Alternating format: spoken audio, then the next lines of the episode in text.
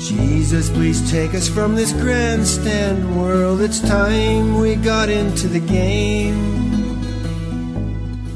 Can love be on a merry-go-round?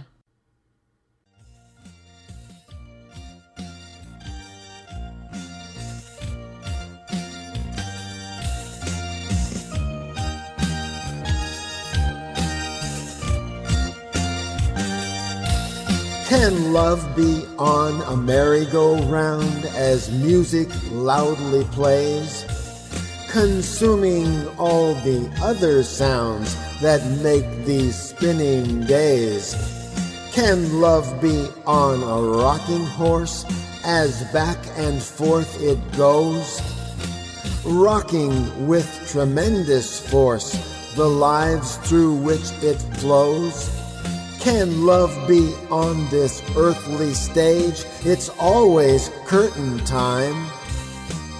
As each lover spends his days calling out the lines, waiting for the curtain now, we wonder if we can speak the lines we learned somehow so all will understand. Can love be on a merry-go-round? Can love be on a rocking horse? Can love be on this earthly stage? With gusto now, we say, of course.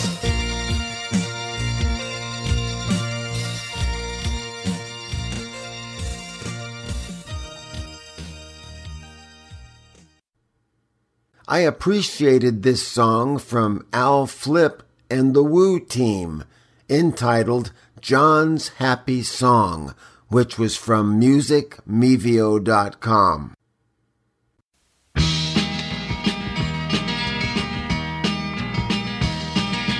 Walking down the street, making quite a crunchy beat with my feet on Christmas Day.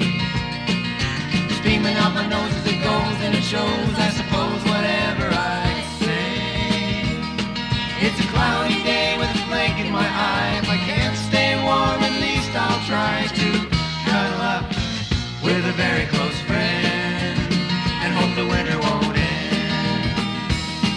Yet you can't put the keys in your pocket with your gloves on tight.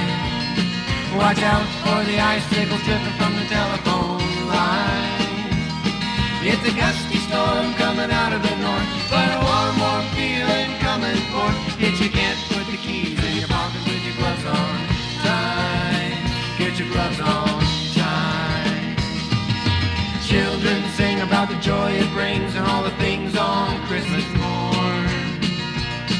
All because people say on this day far away in the hay a babe was born. Let's tell the world we're glad we're here. Let's make a Christmas all the year. You know, my friends, it'll never be done unless we're the one. Bitch, you can't put the keys in your pocket with your gloves on tight. Watch out for the icicles dripping from the telephone. It's a gusty storm coming out of the north, but a warm, warm feeling coming forth. Yet you can't put the keys in your pocket with your gloves on tight. Get your gloves on tight. See the prisms on the wall before the icicles fall. It's a joy for all to see. Blow your breath in the air, blow away all your cares. Just share this moment with me. Pull your gloves on tight, wrap your scarf around.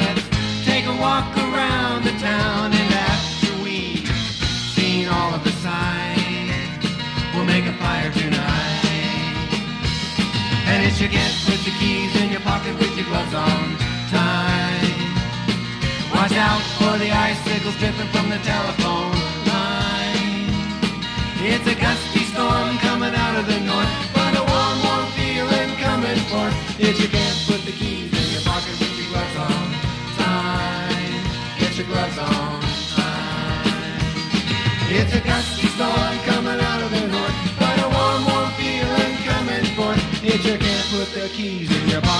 gloves on tight, get your gloves on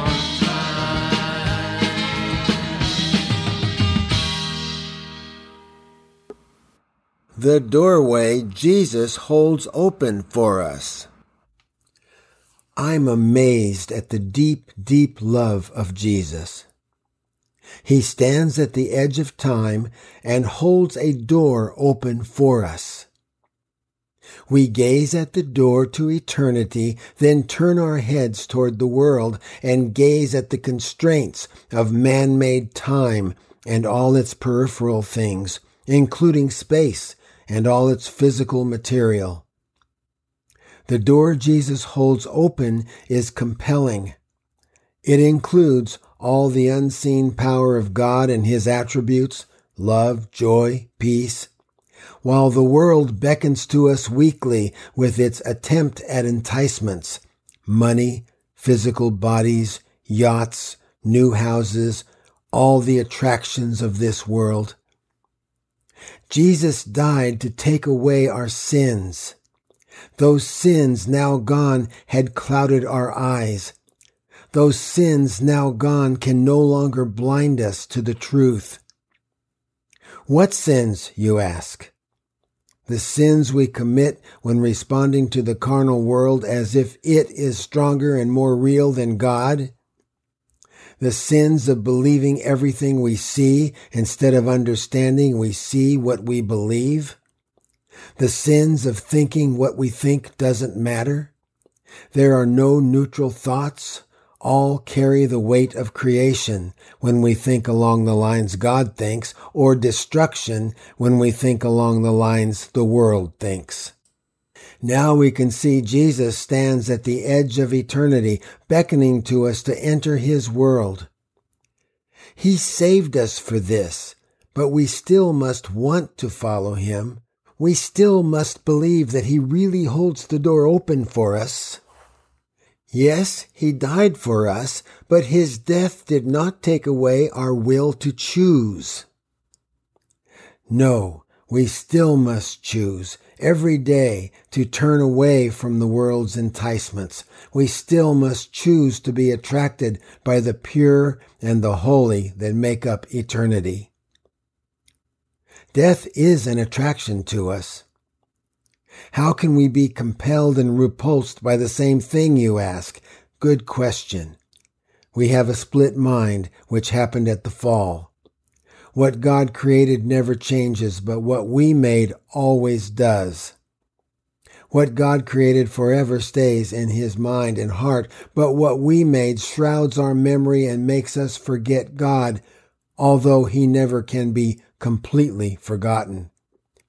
So we branched off, making a world where bodies live for a short time, where material things cause our eyes to bug out in awe, where we worship idols, fame, money, and so forth, where we see things that reinforce our fallen nature, making us believe in it even more. Woe is me, you moan. But wait, God's got our back. He sent his son, Jesus, to redirect. He sent his Holy Spirit to guide us back home where none of our idols, none of our illusory beliefs, None of our fears, our sadnesses, our despairs will bludgeon our perception of God's reality with a capital R, making us blind to it. Only the real will be real, and only the true will be true. Our Father loved us so much he gave us this world as a testing place where we learn to love as Jesus loves, or, for those who have turned away from God, a place to engage in their fantasies where they can never get enough, never find true happiness or satisfaction. A place where, hopefully, they discover the only true satisfaction is a relationship with Jesus Christ. I am so grateful for Jesus, the way, the truth, and the life. Without him, we'd be eternally lost but he stands at the door, a beacon of light, real light, urging us to follow him to eternity. Urging us to forget the temporal, the time laden, the judgments, the blames, and temporary fame. It is indeed tragic when we miss seeing the door Christ holds open for us. He holds the door open by his forgiveness of our sins, demonstrated by his death for us on the cross. Yes, the door is open and his light is clearly shining from it, but we can't see it unless we forgive others. For we're only forgiven as we imitate Jesus from the cross and forgive.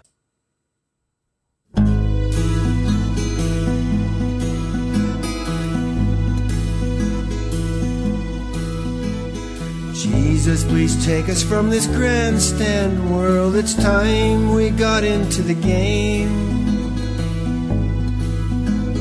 We're so tired of this grandstand world where feelings never seem to change. Sometimes this world seems so unjust.